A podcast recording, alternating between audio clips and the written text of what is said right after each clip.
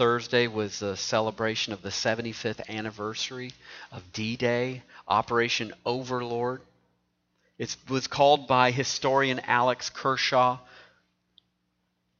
that June 6, 1944, this day was called the most important day in human history.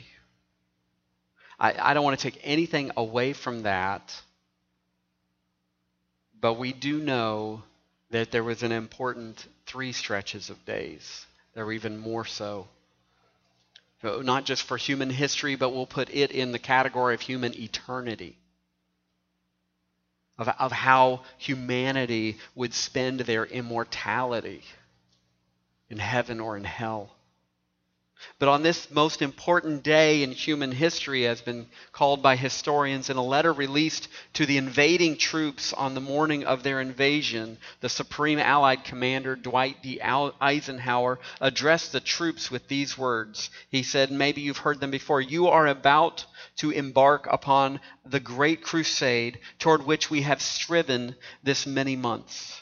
The eyes of the world are upon you. The hopes and prayers of liberty loving people everywhere march with you, in company with our brave allies and brothers in arms on the other fronts. You will bring about the destruction of the German war machine, the elimination of Nazi tyranny over the oppressed peoples of Europe, and security for ourselves in the free world.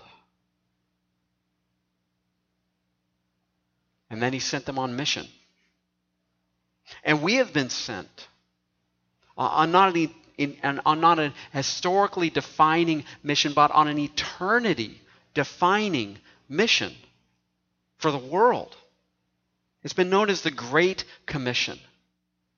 And we've been given a great power to carry it out in the person of the Holy Spirit, in the presence of Christ who we've been promised will be with us to the end of the age. Uh, and so, why are we talking about the Great Commission in the midst of our series here on Simon Peter's transformation? You see, it's important to know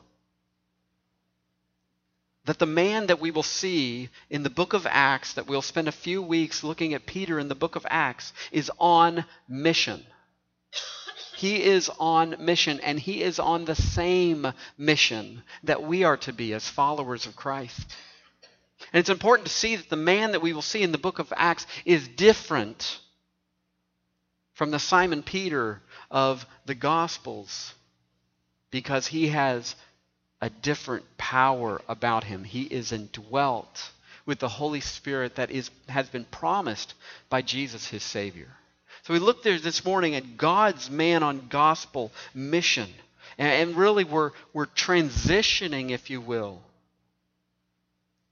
away from Jesus' Jesus's personal, physical presence with Peter into what we will see as his spiritual presence, his indwelling in the form of the Holy Spirit in Peter next week. Uh, what we've seen of Peter's courage so far is, is somewhat kind of all talk, right? I'll go with you to the wall. I'll go to the wall for you, Jesus. Then I never knew this guy. To then saying, Lord, you know all things. You know that I love you. And Jesus responding with, Feed my sheep. He's kind of like the man that bragged once that he, that he cut off the tail of a knife. I'm sorry. He cut off the tail of a lion with a knife. When the person asked him, Well, if you're so tough, why didn't you cut off its head? He said, Well, somebody had already beat me to it. Peter's kind of all talk. He's, he's been kind of making much of himself, making much of his impressions, his impulses. He's talked big. And we'll see him take on the greatest mission of all eternity with the greatest power at its fingertips. And we see God's plan in a passage of Scripture that's well known by, by most of us in Matthew 28, beginning in verse 16. We read, Now the eleven disciples went to Galilee, to the mountain to which Jesus had directed them. And when they saw him, they worshipped him, but some doubted. Now, several times after his resurrection, between Jesus and angels, they're told, Go to Galilee. Go to Galilee. I don't know if Jesus showed up in the upper room, eh, like kind of like, Guys, I said, go to Galilee. But I'm here because that's where you are. But, but this is in obedience to him that they were to meet him in Galilee. And Jesus spent 40 days on earth walking physically or, or appearing to people over the span of 40 days after his resurrection. And when it talks about when they saw him, it's more likely than this is more than just the 11 disciples. 1 Corinthians 15 describes that Jesus appeared to over 500 of his followers, the brothers, they call it says, at one time. And, and so it may be that this is uh, that meeting of over 500 of these brothers, and that would, you know, add to that women and, and so on. And so those that some doubted could be amongst that crowd. But understand that this idea that them doubting, just as a side note, it doesn't describe unbelief. It describes more of the idea of this is too good to be true. This is a phenomenon too good to be true. We continue in verse 18. Then Jesus came and said to them, All authority in heaven and on earth has been given to me. Jesus at this point has been exalted by God the Father. All things have been put under his feet as his footstool.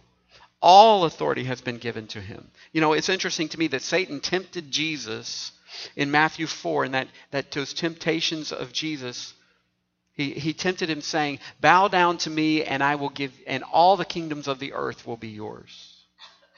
Well, Jesus has cashed in his obedience here, and all authority in heaven and on earth has been given to him, as he rightly deserves. He's been reinstated to his original glory. And so he says, Go therefore. As a result of this, listen to me, he's saying. Go therefore and make disciples of all nations, baptizing them in the name of the Father and of the Son and of the Holy Spirit teaching them to observe all that I have commanded you. And behold, I am with you always to the end of the age. I think they changed that, behold, you know, from lo, I am with you always, to behold, because a lot of people wouldn't fly on airplanes because they thought, he's not with me if I'm there. No, that's. But, anyways, and behold, I am with you always to the end of the age saying, as a result of the fact that I am, have authority over all things, both on earth and in heaven, listen to me and be on mission. Be my missionaries. That's where we get that term missionary. But what we see here is that this is not limited to what we understand, what we have categorized or boxed up as missionaries. This is for all of Jesus' followers. I, I, see here a connection with the creation mandate of Genesis 1 and 2 to, to spread God's dominion, to, to subdue the earth. Again, we have been sent out, Jesus' followers have been sent out to spread his dominion again. And as we'll see in Acts 1, beginning in Judea and Samaria to the uttermost parts of the earth. I challenge you, first of all, this morning, from this, as we take from this, trade your plans for Jesus' gospel mission. That's what we are called to do. You know, some of these disciples could have been like, ah, you know what? I had, I was, I'm about to retire. I was going to sell my fishing boat. I was going to move up to my cabin, you know, over in Capernaum. I, you know, Jesus, I got other plans. Trade your plans for Jesus' gospel mission. You're never too old for this, folks. Never too old. We always have influence. We've seen the, the plans of Simon Peter, the man's man. You know, first of all, Luke 4 Go away from me, Lord, I am a sinful man. You don't want to have anything to do with me. uh, to him saying, Lord, you will never go to the cross. You will never be arrested. That will never happen to you. But he's been given Jesus' plans, Jesus' gospel mission for him. After publicly recommissioning Peter, those three times on that beach publicly before the other disciples so that they can see Peter is still just as much my man as he was before. Now he gives all of them uh, the greatest mission to go on. And the command here is to make disciples. That is the command word of these verses. To be part of bringing people to Christ and training them to obey Christ to find abundant life in obeying Christ. And the go here is, is, is a participle having to do with what is, it kind of adds to make disciples, and it means as you go, as they went, to be on mission and take him to share him eh, wherever they are, as they are going. And the next two verbs here, let me geek out on you here, they're instrumental participles telling how to make disciples.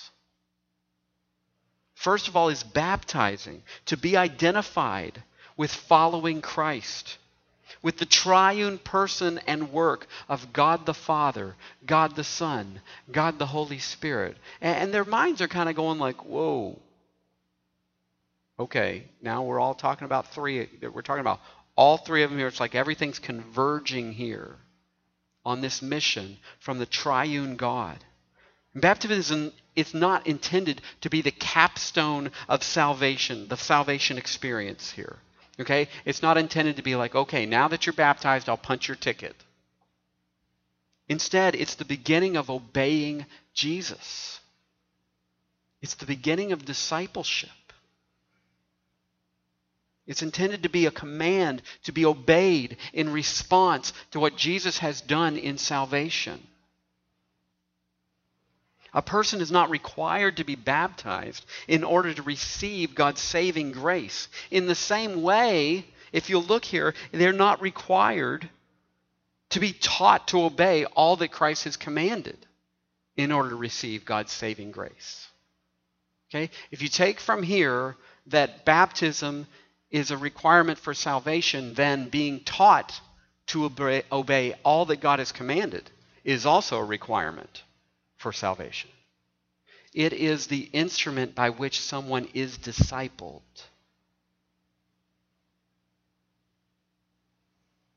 And the second aspect of how to make disciples, as I mentioned, is being taught. It's teaching them, learning His truth through His teachings and through Bible teachers and through God's Word. But there's more to offer than just rote obedience. As John 15 reminds us, abiding in God's love, abiding in Christ's love, comes with keeping His commandments. You, you, John 15 informs us that being taught to obey all that Christ has commanded, or teaching someone to obey all that Christ has commanded them, is you're teaching them how to be able to walk in close relationship with Christ, abiding in Him. As Jesus said, if you obey my commandments, you will abide in my love. See, this morning, see this. Being on gospel mission is more than just a matter of sharing Christ. Inasmuch as being a disciple, being trained by Christ, is, is far more than just being saved. Jesus gave us the mission of being missionaries and training other missionaries. That's what discipleship is. And, and, this is of all nations. Aren't you grateful for this? Both Gentiles and Jews. It's like, thank you, Jesus, for including us here on this. Right? That's the phrase we should be thankful for here, uh, as well as all of the rest. You know, thinking about the celebration of D Day last Thursday, what took place in the early hours of June 6, 1944, was the biggest single military operation ever undertaken in human history. The Allied forces had over 7,000 ships involved, including tw- over 1,200 Allied warships. converging on that beach, on those beaches, that stretch of land. Over 4,000 other ships that were used to carry personnel as well. In the course of that single day, 132,000 Allied troops would land on those five beaches. 132,000. God's strategy on this day, as Jesus is giving his great commission to us, was to send out under a thousand of his soldiers into a hostile, unbelieving world. These, these folks were cowering in the upper room with the doors locked. And this is God's strategy. To do what? To do what he had taught and lived out before them. To teach others to do the same. Robert Coleman said the ultimate goal of Jesus for his disciples was that his life be reproduced in them and through them his life be reproduced in the lives of others. The fact that the group of men had led, uh, he led was small, made little difference.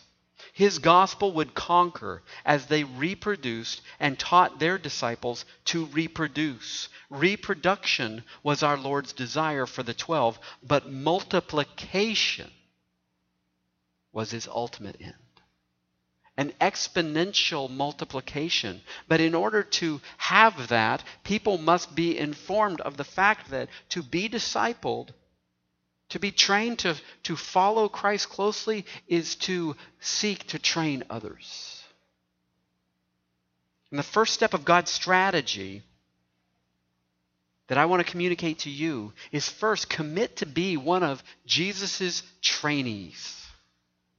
Commit to be one of Jesus' trainees. First, that, that doesn't happen without the prerequisite of you, if you will, of putting our trust in Christ for salvation, putting our trust in Christ alone for our salvation, obviously. But that, if you will, is a prerequisite of discipleship. It's a prerequisite of being trained in how to follow Christ. And to follow Christ is to look to train others.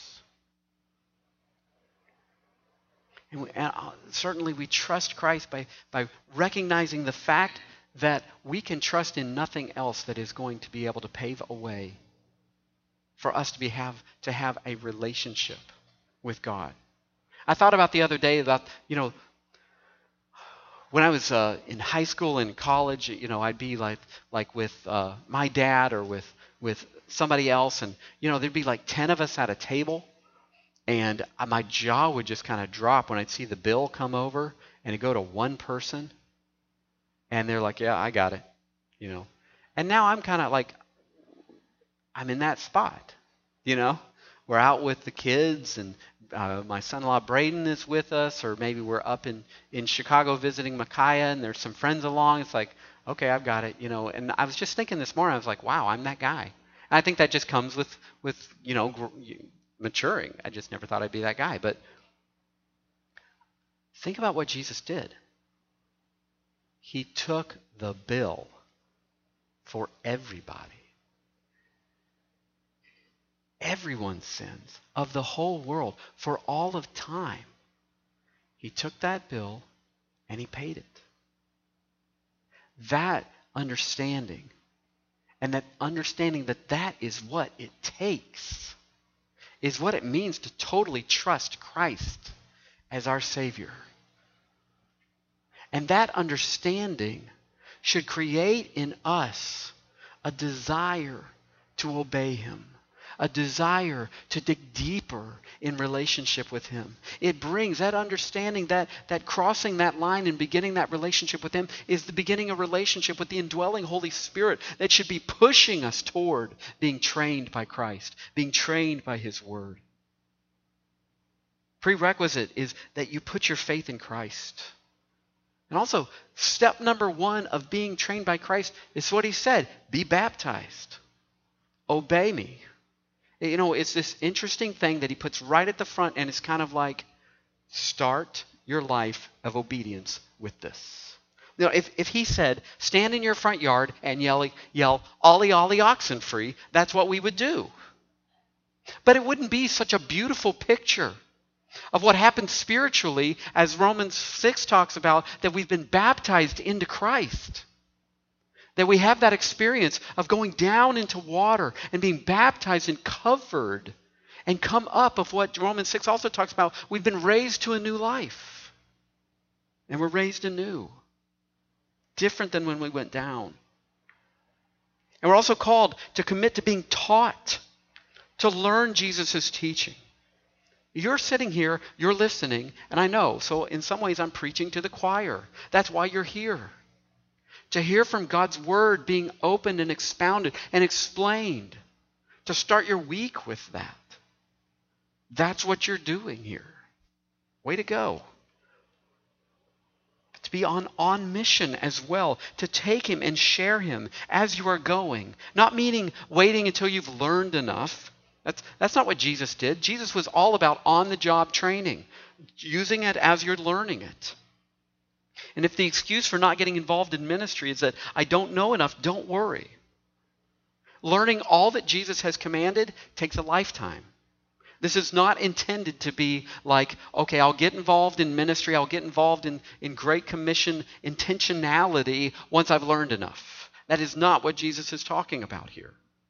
And that's, and that's why, you know, for us as a body, we desire to disciple through ministry, not disciple so that you can be involved in ministry. I learned about Ernie Pyle this last week, a Hoosier who's known as the greatest war correspondent. He sent back a lot of understanding of what was going on at D Day and in Europe and, and, and in Asia. He's, he's the one that penned there are no atheists in foxholes. He wrote a description of the destruction. And when he landed in Normandy the day after D Day, D Day plus one, he says, by the time we got here, the, Trent, the, the, uh, the beaches had been taken, and the fighting had moved a couple miles inland. He describes a gigantic pit full of litter of wreckage along miles of shoreline, submerged tanks and overturned boats and burned trucks and shell shattered jeeps, and sad little personal belongings strewn all over these bitter sands. That plus the bodies of soldiers lying in rows covered with blankets, the toes of their shoes sticking up as in a line as though on, on drill and other bodies uncollected, still sprawling grotesquely in the sand. Next day, he writes of the horrible waste of war. Says it was a lovely day for strolling along the seashore. Men were sleeping on the sand, some of them sleeping forever. Men were floating in the water, but they didn't know that they were in the water, for they were dead. What if, what if those men that followed on D Day plus one got to the beach and like Ernie Pyle said here, it's a lovely day for a stroll.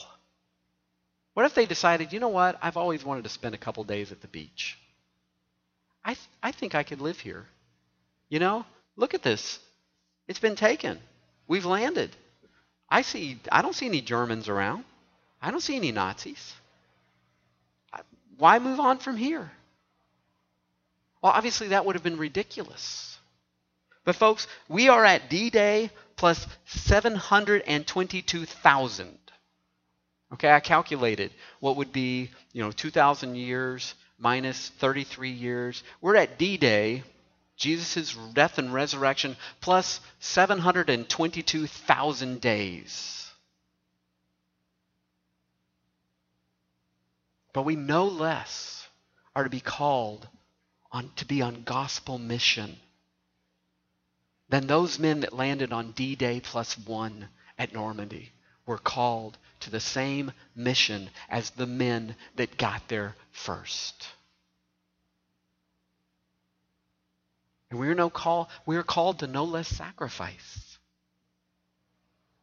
And I and I challenge you to be one of Jesus' trainees. We give lots of opportunities in small groups,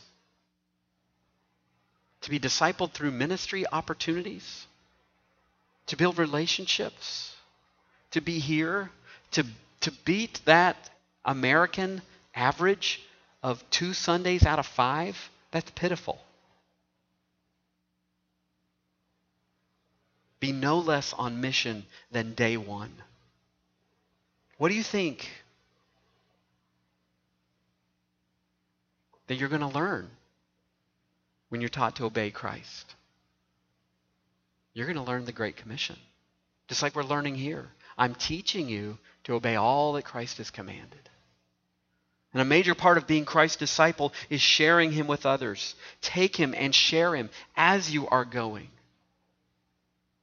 On June 6, 1984, President Ronald Reagan spoke to the, of the invasion that day with several of the veterans of the battle before him. And looking at the aging veterans, here it was only 40 years after D Day. President Reagan asked, What compelled you to put aside the instinct for self preservation and risk your lives to take these cliffs? What inspired all the men of the armies that were here? We look at you and somehow we know that answer. It was faith and belief, it was loyalty and love. When you're trained to obey Christ, you're also driven to sacrifice out of faith and belief and loyalty and love. It is not constricted service.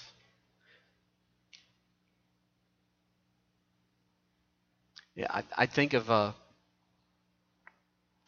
one, a man that, that we talked about some of the church. It's in Rapid City, and we talked about some of the, the churches in this area and he had experienced those type of churches where he had lived uh, in Nebraska. And when I described to him that particular kind of denominational structure, he looked at and he said, "Oh, they drive their sheep hard. They drive their sheep hard." That is not what we're called to. We're called to follow Christ together out of faith and belief and loyalty and love for Christ and for each other. And as a result of your growing in your love for God and others, I challenge you to challenge others to trust Christ and to be chained. Challenge others to be baptized, to be identified with following Christ to start obeying him with that because he said so. To be on guard against humanity's default thinking of formulaic legalism. Okay? Baptism is, is not do this and be saved. It is Christ has done it all. Now obey him freely. Challenge others to be taught, to learn his truth through his teaching to be on gospel mission. Take him and share him as you're going. If we truly are discipling someone to follow Christ, they'll be challenged to be a disciple maker themselves, as I'm challenging you here this morning.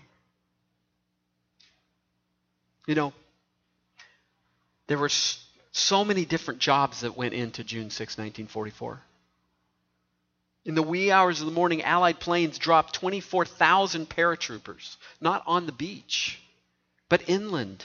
And these men began to take roads and bridges and military equipment. equipment. They established communication lines and destroyed Nazi communication lines. You know, for months before the invasion, men and women, women were some of the best spies. Men and women were parachuted into France to gather information, to set explosives to strategic structures. And they all had this same goal of this invasion that would take place on June 6th. And but by D-Day, the Nazis could not move their reinforcements from Calais to Normandy because three quarters of the train cars in France had been destroyed by these people that had been parachuting in for months prior to the invasion. And in the same way, being involved in the Great Commission, in gospel mission, will look different for different people. It starts with discipling your kids Seeking to disciple your, your grandkids. My book, my boys and I are going through a book called Becoming the Man You Can Be that, that walks through the life of Joshua. Discipling other men and other women. I'm, I'm with at least two other guys, I'm going through um, navigators designed for discipleship. And both of them know this is for you to take someone else through also. It never just stops with you. Teaching children's church is a great outlet. Doing a backyard Bible club this summer in your neighborhood. Sarah Carlson, she'll be there. She'll have the, the workers. She'll have you'll probably all you probably do is just make lemonade and pass out invitations. It's a great opportunity with your neighbor, simply starting a conversation, asking those three questions. Where do you think everything came from? What do you think is wrong with it? What do you think is the answer? And do you mind if I share with you my thoughts on that? It can be that simple. So, how is it that Peter was transformed from being a man's man? How did this happen into God's man? Transformed from a man's man into a God's man. Was it from this point forward that he just, like, yeah, Jesus, I'm going to start trying really hard from this point forward? I'm on it. No. At a later time, after the 40 days that Jesus had resurrected, Jesus was with his disciples in Jerusalem this time. We can read in Acts 1 6. When they had come together, they asked him, Lord, will you at this time restore the kingdom to Israel? They were still learning. They were still learning. He invested it in them, even though they were still learning. It's okay to be still learning. And he says to them, verse 7 It is not for you to know the times or the seasons that the Father has fixed by his own authority, but you will receive power when the Holy Spirit has come upon you. And you will be my witnesses in Jerusalem and in all Judea and Samaria. And guess what? To the end of the earth. We're that stage of this mission. But not just the missionaries we send out to the end of the earth. We still have our own Judea and Samaria and Jerusalem. And I challenge you trade your plans for God's power.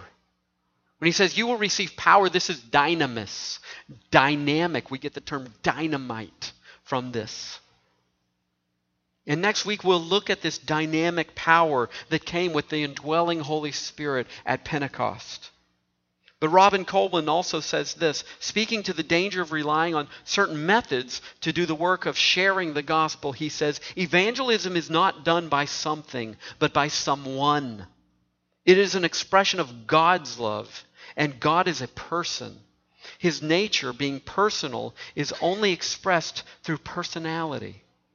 First revealed fully in Christ, and now expressed through His Holy Spirit in the lives of those yielded to Him until we have such people imbued by the Spirit and committed to His plan, none of our methods will work. Until we have such people imbued by His Spirit and committed to His plan, none of our methods will work. That's what He means when He says it's not done by something, it's not done by a program, it's done by people. And it's done by the person of the Holy Spirit indwelling people. And there is a resistance in this world. In the same way, speaking of the deadly German defenses, Ernie Pyle wrote, A bluff that stood a hundred feet high stood before us. In it were great concrete gun emplacements built right into the top of the hilltop. These opened to the sides instead of to the front, thus making it very hard for naval fire from the sea to reach them. But also, they could shoot parallel with the beach and cover every feet of it for miles with artillery fire.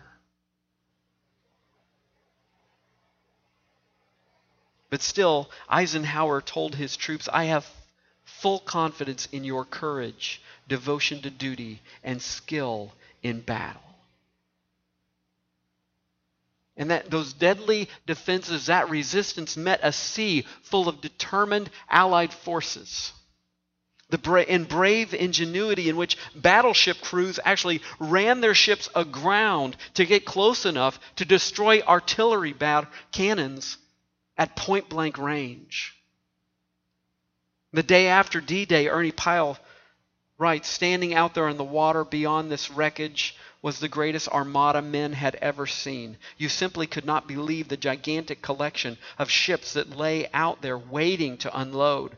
Looking from the bluff, it lay thick and clear to the far horizon horizon of the sea and beyond, and it spread out to the sides and was miles wide. Its utter enormity would move the hardest man. And then he describes a group of German prisoners that he sees. He says the prisoners, too, were looking out to sea. The same bit of sea that for months and years had been so safely empty before their gaze. Now they stood all, staring almost as if in a trance. They didn't say a word to each other, they didn't need to. The expression on their faces was something forever unforgettable. In it was the final fortified acceptance of their doom. Folks, there might be huge resistance to the gospel. It might seem like the world is running headlong in the other direction when everybody has decided, I am my own God and I will define what I am. And you better not tell me I can't. But we have no less spiritual power to change hearts than what was coming aground on those beaches 75 years ago when God the Son, who spoke the world into, the exist, into existence, tells us you're going to receive dynamic power when the Holy Spirit comes on you. You better believe that we've got enough of what we need to accomplish His mission. In Him. Our, our task is not accomplished by sheer courage, devotion, and duty and skill, but by the power of the Holy Spirit. And like the ordinance of baptism, we have another ordinance that we've been given to remember Christ,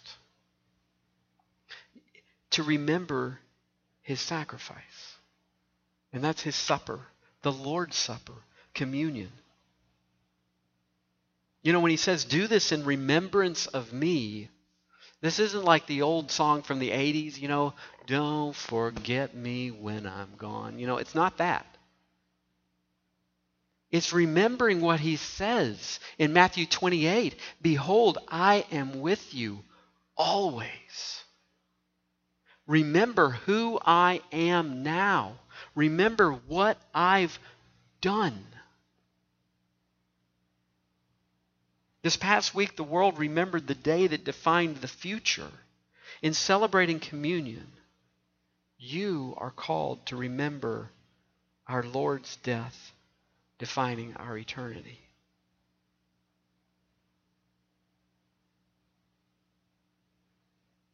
The D Day represented the necessity of so much sacrifice in order to win the world war. Today, sacrifice is called for in furthering God's dominion over this world. But the greatest sacrifice has been made. His body was torn for us. His blood was spilled out for us. And that is what needed to be done so that he can say, I've got the bill. I've got the bill. He took your bill. Because what you deserved, how you paid that bill, was death. That's what Scripture tells us. The wages of sin is death. But he did so so that the free gift of God could be eternal life. Now, Dan's going to come up and, and play for us a little bit. And I just want you to take a moment and dwell on that.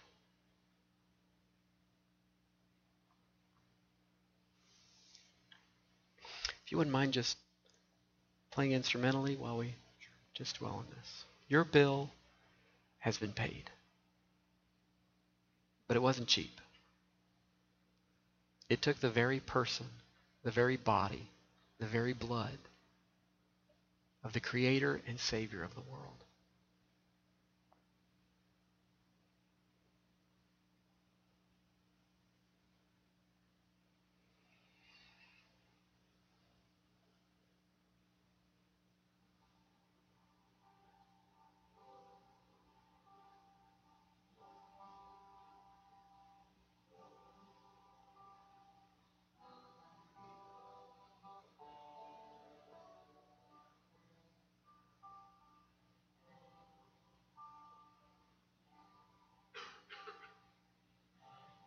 We encourage anyone who knows Christ as their Savior to take communion. But we're called to not take this in an unthinking manner. We're called to not take this flippantly. We're called to not make this a formulaic legalism, a, a, a, some sort of formula by which we make ourselves right. But for it to have the significance that it deserves. And communion finds its significance in the significance of Christ. The significance of Christ is found in the fact that it's all that was needed. That it's all that needed to be done for you.